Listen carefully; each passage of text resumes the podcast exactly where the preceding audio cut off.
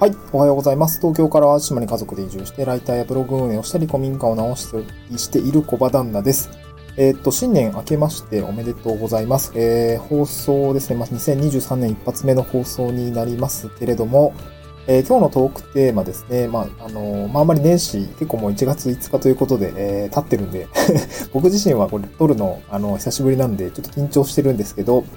あの、もう新年明けてるので、まあ、早速トークテーマに入っていきたいなと思うんですけども、えー内容はですね、仕事始めが憂鬱な人、そうではない人ということで、えーまあなんか過去の自分と今の自分を振り返ってみてのお話をしたいなと思うんですけども、まあ年始で年明けでも多分ね、えーこれ撮ってるの9時半ちょっと前ぐらいなんですけども、仕事始めている方もいらっしゃると思いますし、1月4日から仕事始めの人もいたと思います。ちなみに私の方は、えーっと、29日から1月3日ぐらい、4日 ?3 日かな ?3 日まで、えー妻の実家にいたので、まあ結構のんびりしていたんですね。昨日は、またちょっと自宅で、あの、妻は仕事だったんですけど、子供たちをちょっと面倒を見ていて、えーなんやかんやね、子供がずっとなんか風邪ひいていたりとかしていてですね、あの、小児科に通ったりとか、なんかこう、いろいろ雑々していたら、まあ、まあ、今日から、えーやっとですね、1月5日仕事始めということを迎えています。で、まあ、年始どういう気持ちかっていうと、え結構やっぱ仕事が楽しみで楽しみで、まあ、えー昨日今日と4時半ぐらいに起きて仕事をしているんですけど、えーっと、まあ、やっぱ仕事始め憂鬱かって言われたら別にそうじゃなかったないんですよね、現状は。でも、多分会社員の時は結構仕事始め憂鬱だったと思います。まあ、会社員だとやっぱオンオフメリハリつくと思うので、なんかこう、休みは休みで満喫して、ああ、仕事だな、の、この仕事やり始めたらいいと思うんですけど、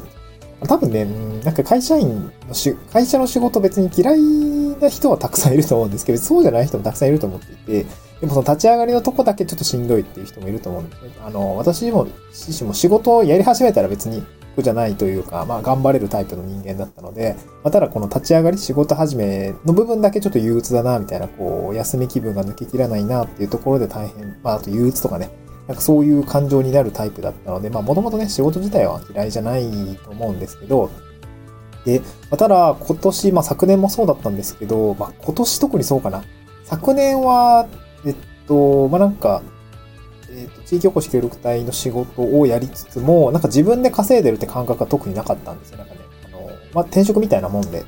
あの、個人事業ではあるんですけど、業務委託として何か成果物を収めて得られている収入という意識はあんまりなくて、あの、まあ、言うたら本当に転職みたいな感じで給料がいただけているような状態、まあ、の、まあ、そういう状態で、あまり個人で稼いでる感覚はなかったんですけど、まあ、今年2020、あ、昨年か、2022年の1月からウェブライターに挑戦をしたりとか、えースライド制作代行みたいな仕事に挑戦をして、まあ、本格的にクライアントワークをやり始めてきた結果、え1年間で、だいたい90万円ぐらいですね、売上としては。まあ、月に換算すると、えっ、と、あ波あるからな、これあんま意味ないんだよね、平均しても。まあ、あの、10万円ぐらい稼げる月もあれば、まあなんか、えー、なんやかんやで3万円とか5万円ぐらいになっ最初3万円とかかな 3, 3万円もいかないか。3000円とか、3094円の記事1本書き上げるところから始まったんですけど、えっと、まあ、12月の売り上げね、えー、ちょっと計算してないからこれから計算しようと思うんですけど、絶対ま10万超えて、えーまあ、個人で一月10万円を稼ぐっていうようなあ状態になってきたあことで、個人で稼ぐ感覚っていうのがあできてきました。その結果ですね、なんか仕事始めが、えー非常に楽しみというか、早く仕事したいなと思いながらね、えー妻の実家で、あの、のんびり、まあお父さんとビールを飲んだりとか、子供たちと一緒に遊んでいたりとか、あの、していたんですけど、まあやっぱ早く仕事したいなって思いましたね。なんか家族との時間はそれはそれですごくいっぱい取れたんだけど、あの、早く仕事したいなと。楽しみな仕事があったりとか、まあ、クライアントさんとも、こう、関係が深くなって、まあ、チャットワークとかで、あのー今年は、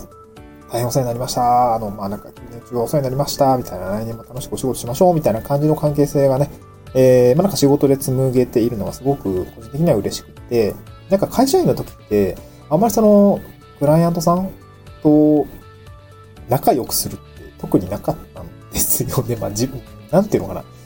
あ、そういう人もいたと思うんですけど、まあ、僕は前、鉄道系の会社で働いていたんですけど、うーん、まあなんかね、あれかな、同世代がそんな多くなかったのもある。まあ、同世代でもないか、今のクライアントさん。10代とかだし。うんなんかまあ、気の合う人じゃないんでしょうね。ただ、その会社でから付き合ってるみたいなところはあったと思うんですよね。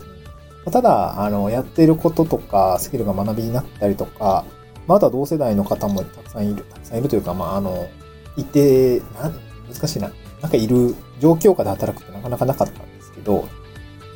なんかそれが今はすごく楽しくて、えー、仕事ができて、楽しく仕事ができているので、クライアントさんともそれなりのこう、出会いがあったりとか、関係性が深くなった状況で仕事ができているということが非常に僕は幸せだなと感じているんですけど、まあ、そういう状態だと、なんか仕事始めって憂鬱にならないんだなと改めて思いました。その会社員を7年やっていた間、ずっと仕事始めて、まあ、それそれそれ相応に憂鬱だったので、あとね、なんか個人的にはずっと仕事つまんない、つまんないというかね、うん、達成感はあれ、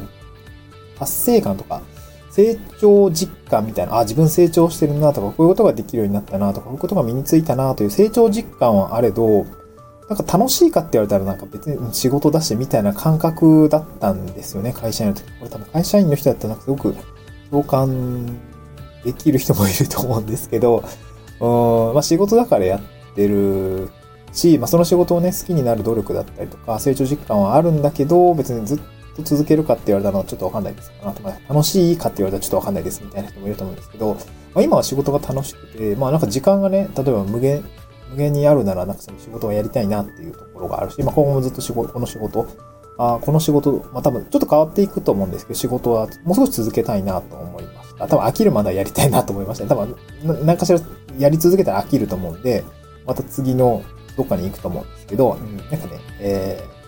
今は仕事が楽しくて、仕事始めが憂鬱じゃないなっていう感じなんですね。うん。で、まあ今日トークテーマ仕事始めが憂鬱な人とそうではない人で、なんかその個人的には、あの、やっぱり仕事が楽しいか、楽しく思えているか、みたいなところってすごく重要だなっていうところが、まあ今日の結論なんですけど、まあなんで楽しいのかなって思った時に、やっぱ自分で、うん、自分の仕事が他人に認められる。例えばクライアントさんとかだと思うんですけど、まあ、そういう方に認められるっていうところで、かなりやっぱ自己肯定感が上がるし、で、それに伴って収入が上がっていく、えー、目に見えて収入が上がっていくみたいなところが、やっぱり面白いんだろうなと思いました。やっぱり7年間個人ではない働き方っていうんですかね。あの、会社の看板で、えー、仕事をしていて、まあ、仕組みも収入も自分の、まあ、影響力の外で、あのー、なんていうの？あの、回っていたところが、もう株式会社自分ですよね。自分の判断、経営判断と、あの、手を動かす作業と、あの、まあ、自分で値付けをしたりとか、まあ、自分で値付けすると、まだ、まだ自分の商品もサービスを提供してないのであんまないんですけど、あの、まあ、断る断らないあるじゃないですか。もしなんかいくらなら、あやりますとかね、えー、イメージ責になるならやりますとかって判断はできると思うんですけど、も僕もそんなに今、あの、あの断れる、いや、なんか、やりたくないけど、でも、なんか収入が、みたいな感じで、ちょっと、あのー、妥協することは、妥協をすることはありますけど、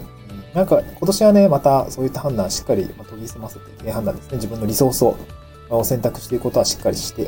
きながら楽しい仕事をね、優先的に今年もやっていきたいなと思うし、やっぱどんどんどんどん、え、自分のもっとスキルを上げたりとか、新しいことに挑戦して、経験を得る、経験を稼ぐってことをもっとやりたいなと思っていて、まあ今日はそ、えー、今年はそんな一年にしたいなと思いますね。また多分、新しいことに挑戦したらいろんなことと、いろんな人と出会ったりとか、いろんなクライアントさんと出会ったりとか、あと一緒に仕事する人がね、もしかしたら増えるかもしれないので、そこはちょっと楽しみな部分でもありますね。はい。えー、今日はそんな感じですね。仕事始めが憂鬱な人、そうではない人っていうことで、まあね、憂鬱だから悪いのかって言われると、多分そういう経験も必要だなと思うんですね。僕も7年間ずっと憂鬱だったし、うん、しんどかったなと思うけど、でも、やっぱりスキルはついたと思うね、会社でね。まあ、会社、スキルがつく会社に、いい、いや、わかんない。これはスキルつきたいかつけたくないかどうか、会社でもね。なんかダメな人は多分どこ行ってもダメだと思って、もうその人もしょうがないと思うんですけど。うん、だ会社員だからどうとかっていうわけじゃないなと思います。7年間僕も会社にいたので。まあ、それがスキルに変換できるかっていうところは少し、え工夫がいると思うんですけど、まあ多分身につくことってやっぱたくさんあると思うんで、そうですね。まあそういったことが、ああ、そうそう、最近、ちょっと雑談になっちゃうんですけど、あの、最近ね、あの、高校の同級生から、そうなんかすごい波乱万丈な精神を病んだりとか、あの、職場環境がめちゃくちゃ悪くて、休職したりとかっていう友達から連絡が来て、うん、まあ結婚式がね、あそこあったんですけど、で、その子に、あの、なんかフリーランスやってるって聞いたから、あの、相談させて、みたいな感じで、あの、まずね、あの、ちょっと小、小1時間ズームして、こう、こういう風にやってみるといいよとかね、やっぱりその聞いている限りすごくね、環境的にはすごく劣悪な環境で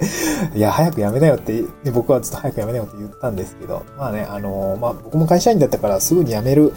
わけにはいかない、まあ怖いしね、怖いから、あの、まあ貯金はしといた方がいいし、1年間ちょっとあの何も働かなくても、あ僕の場合は406万円、407万円ぐらい貯金があったので辞めたよっていうことをお話をして、なんか、そこから、まあ丸1年があれば、スキルも あの、つけられると思うし、なんかそういうこともあるよっていうことをお伝えしながら、あの、一歩新年、進んでみればということで、あの、お案内はしたんですけど、本当はね、あの、もっとできることがあったらいいなと思ったんですけど、まだまだ僕も、あの、自分の稼ぎもままならないので、えその人に仕事を発注するようなね、体力を本当はつけたいなと思いましたね。すごく思いました。最近そういうのすごく思います。はい、しっかり稼いで、あのー、ね、誰かを発注できるような、誰かに発注できるような体力はね、早くつけたいなと思いましたね。これは本当すごく思いました。はい、そんな感じでございます。2023年もどうぞよろしくお願いをいたします。仕事の話が多くなると思いますけれども、まあ、移住、僕は東京から淡島に移住してきて、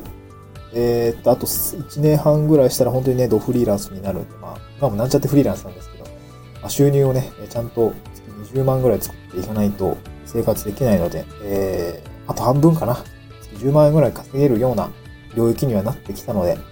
もうちょっとね、えー、リソース管理難しいんですけど、頑張っていきたいなと思います。えー、次回も、えー、聞いていただければと思います。また次回の収録でお会いしましょう。バイバーイ。そうそう、最後なんですけど、まあ、いつもね、あの、聞いてくださっている方はおって思ったかもしれないんですけど、ちょっと今日提供読みがなかったと思います。えっ、と、2020年ずっとスポンサーをしてくれていた、まあ、コッコさんですね。コッコさん、田舎暮らし、元案内人のコッコさんからずっとスポンサーを、えー9年中はいただいていたんですけど、まあ、こえー、まあ、2022年の1年間ということで、えー、応援をしていただきました。本当にね、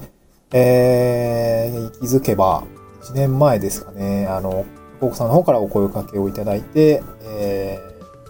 ー、支援していただきましたね。なんか僕もそれが すごく励みになりながら、あの、やってきました。あの、やらせていただきました。うん。なんか自分の役目的なところはもう少し見出せそう、もう少し、あの、もうちょっとできることありそうだなと思いながら、うん実際にね、えー、まあ、ライフステージ進むとね、都心部じゃ暮らしていけないっていう人は結構一定数いるんですけど、ただ実際どうしたらええねんっていう人がやっぱ結構いると思うんで、なんかそういう人の背中をね、押せるような配信ができたらいいかなと思うんですけど、まあ僕もそればっかりやっていくわけにもいかないんですけど、なんか誰かの背中、まあ、え、押してもらった背中を、の力を、今度は別の人の背中を押すように使っていきたいなと。